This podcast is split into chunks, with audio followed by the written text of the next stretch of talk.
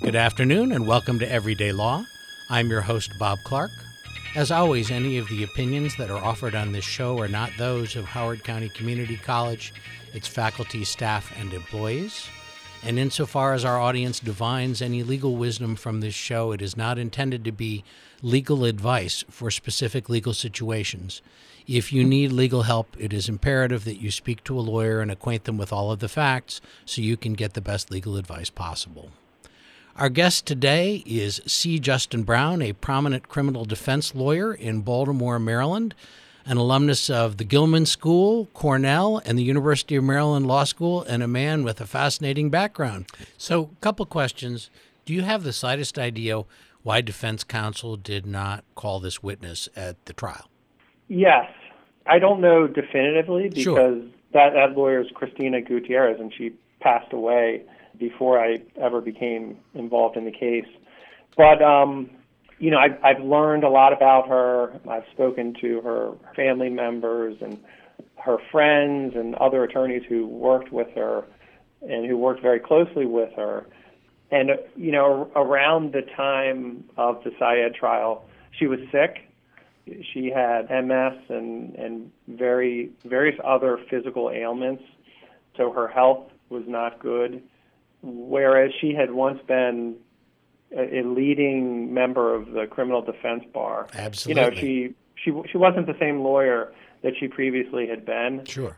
and she I think was a little bit overburdened with her cases. I, I think she was struggling to manage her firm, struggling to manage this very complicated case and many other very complicated serious cases that she had at the same time.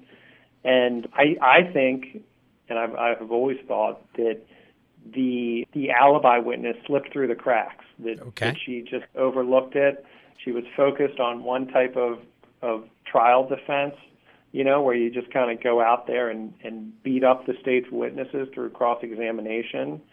And um, she neglected to investigate and look into um, this alibi, which which really would have been consistent with her defense, and in my view, and in some judges' view, would have been enough to affect the outcome of the case.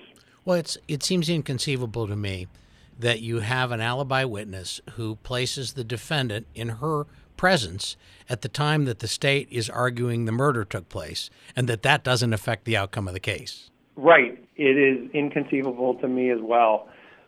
There's actually there's a ton of case law on this in the state of Maryland, in other states around the country, in federal circuits, and every other court has said that under these circumstances, when you have an alibi witness who is not investigated and not used at trial, the failure to investigate that alibi witness does affect the outcome of the case and is is enough to earn or to at least grant a new trial. There's no case that says otherwise until the Maryland Court of Appeals has now said that it doesn't necessarily prejudice the outcome of the trial. So, um, you know, when the court made that ruling less than a year ago, it was absolutely stunning to me and to other people who, who had studied this issue as to how they could reach that conclusion.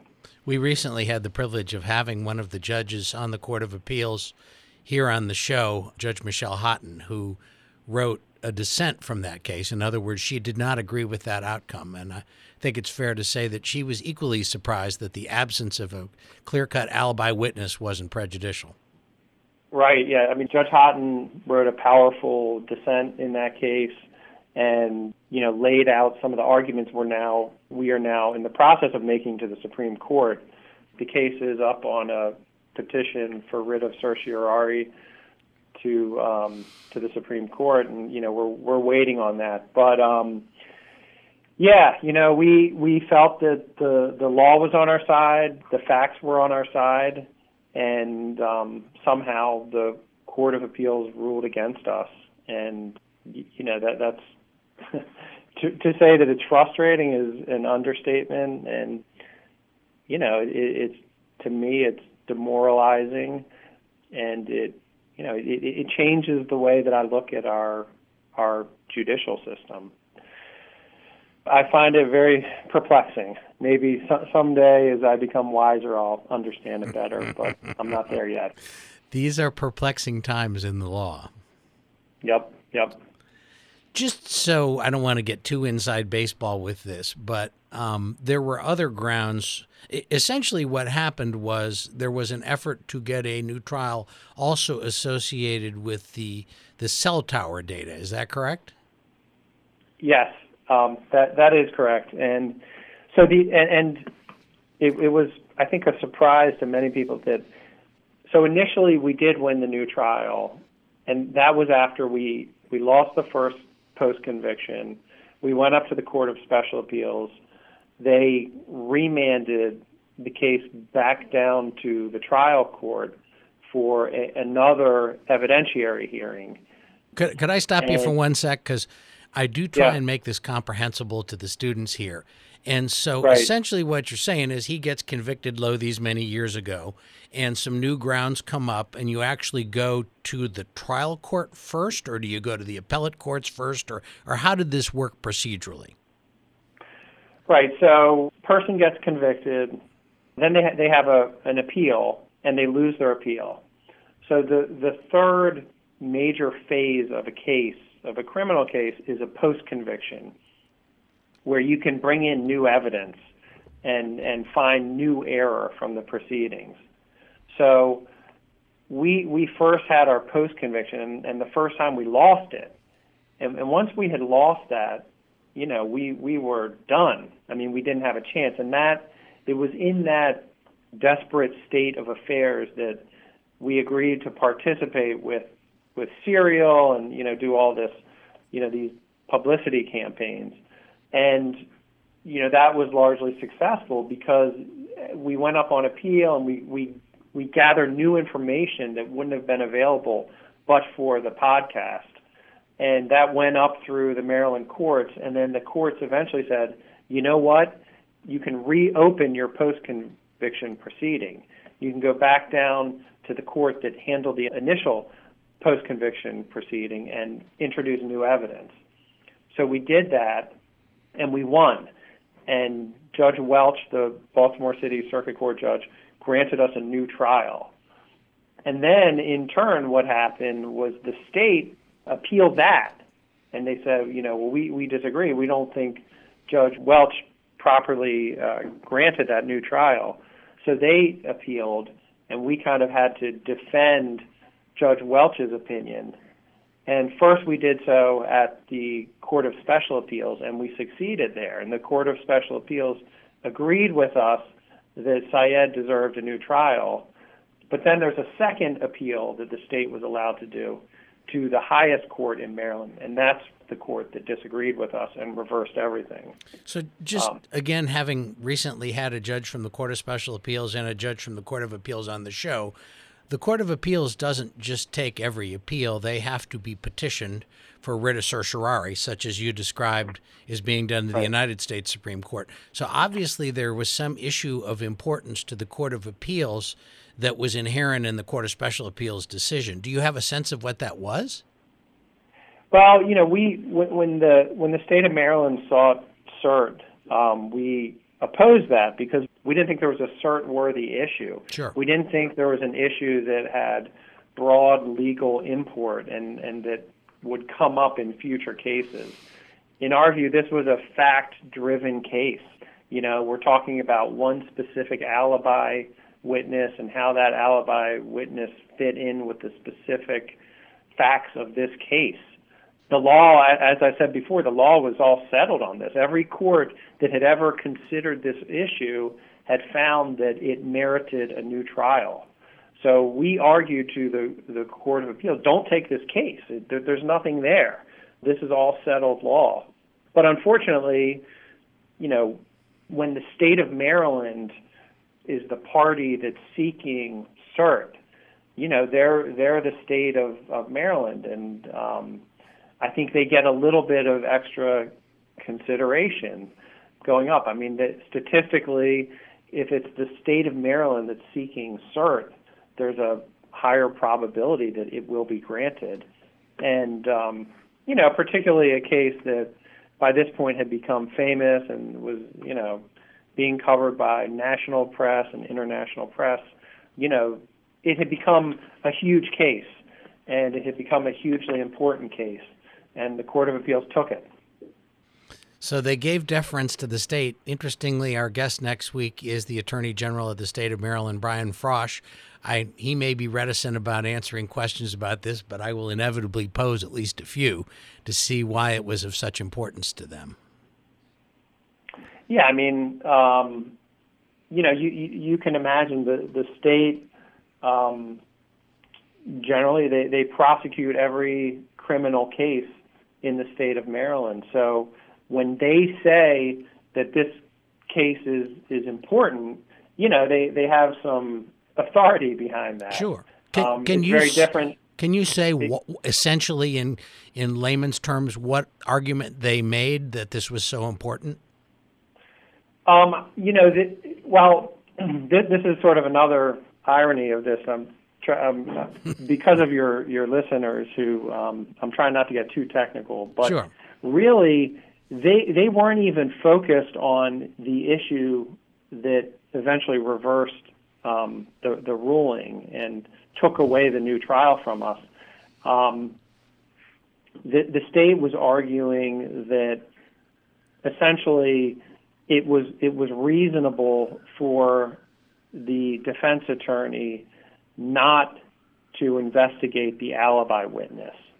And the state was saying that's really important because um, if if this ruling stands, it's going to force defense attorneys to do all kinds of crazy things, um, you know, just so that they won't, at a future proceeding, be found to be incompetent. Sure. Um, so they, they were focused on the, you know, th- th- there's a two prong test, and the state was focused on the first prong of kind of what constitutes deficient performance by an attorney.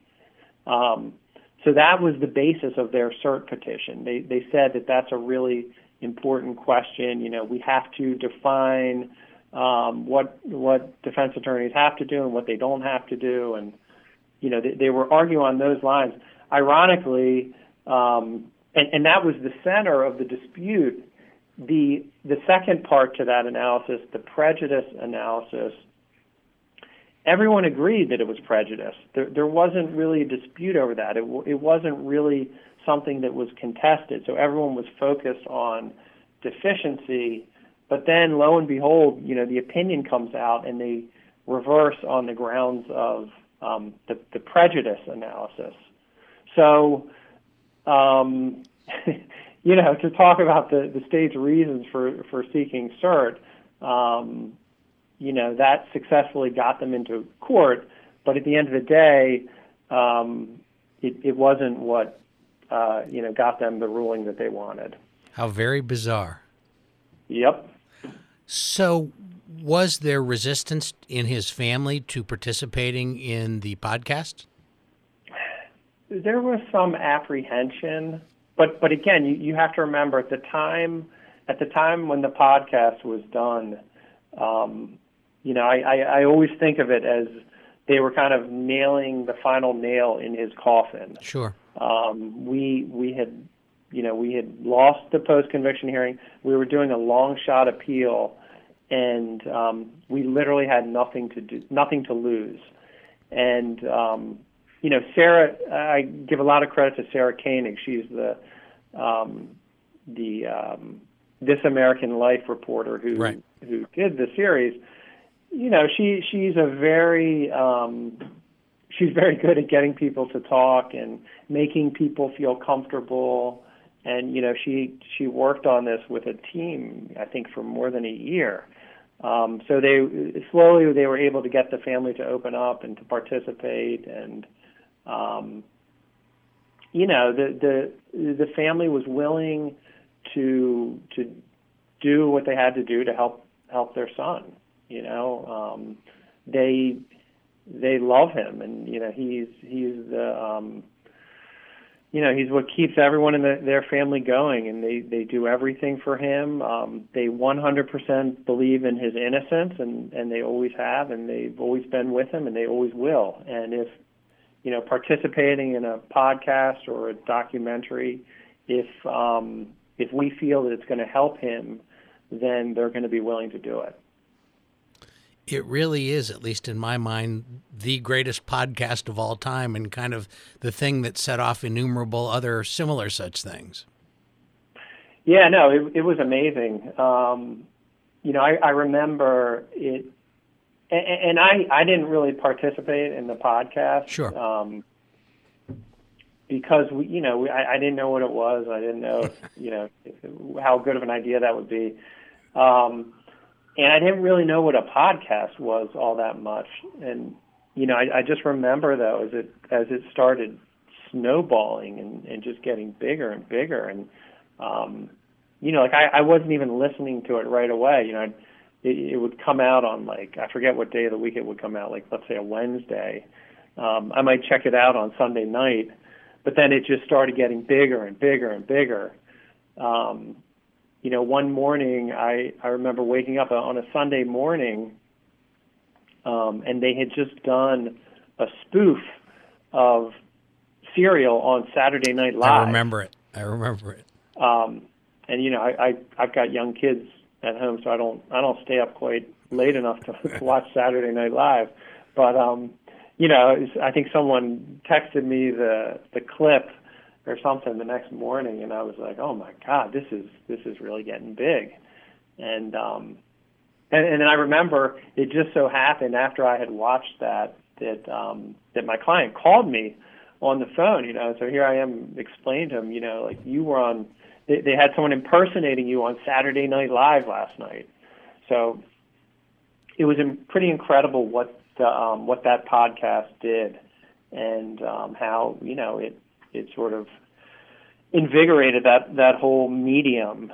Um, and it also did a lot for our case. You know, it, it it really helped us, and it helped us find it helped us get in touch with our alibi witness. You know, it was because of Serial that we were able to um, start to talk to Asia McClain and eventually bring her to court. I kind of remember that from listening to it at the time. My kids turned me onto it, and I thought this was a really cool thing. And it's interesting the net effect it, it seemed to have even on, on the courts, really.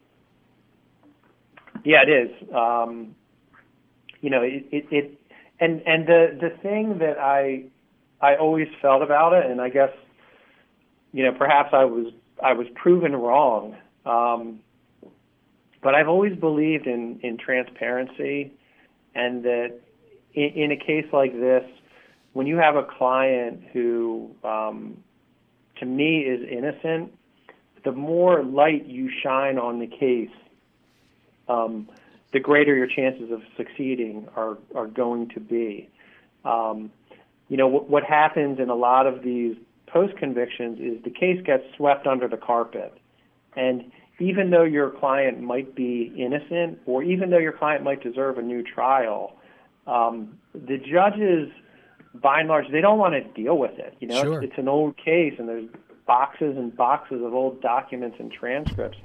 It's much easier for them to just sweep it under the rug and and you know deny the post conviction, and you know so some the, the defendant spends the rest of their life in prison. They die in prison, and everyone forgets about it. Um, I always thought that if there is some transparency and if everybody's watching then the judges are are going to be forced to be 100% intellectually honest.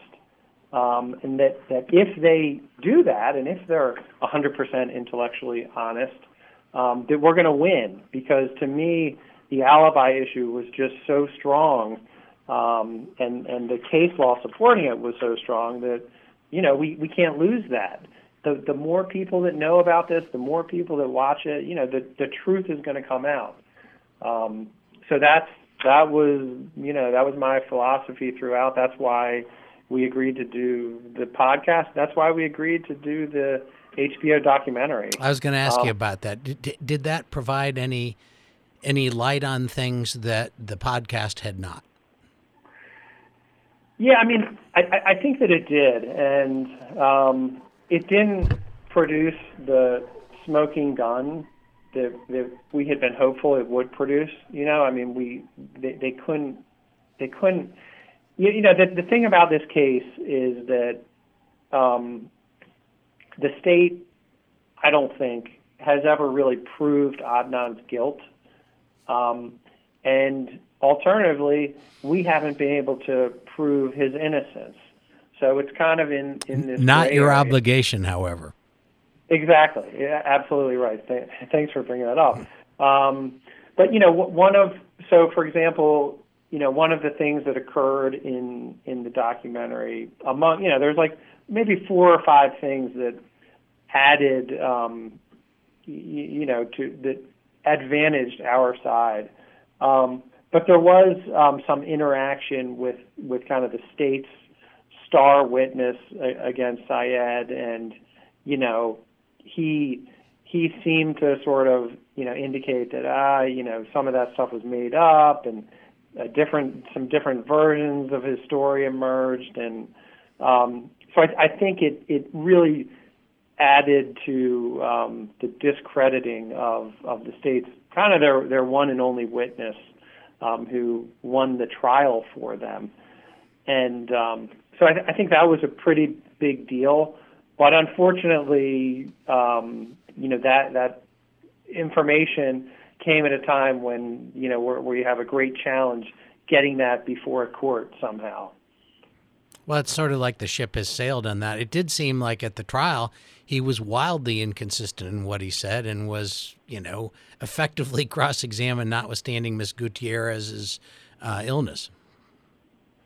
Yeah, no, I mean he that, that's true. He he was wildly inconsistent, um, and he made you know huge blunders at at the trial. Um, but you know, then then making it even more frustrating. Since then, he's given other um, wildly inconsistent statements. So I think when you when you look at that witness's whole body of work, um, you see someone who's incredibly discredited and whose testimony should not be the the primary basis for a, a conviction. You know, you're you're talking about a juvenile um, who's sentenced to life, and to to uphold the conviction based on Jay Wilds, um, I don't think that's justice.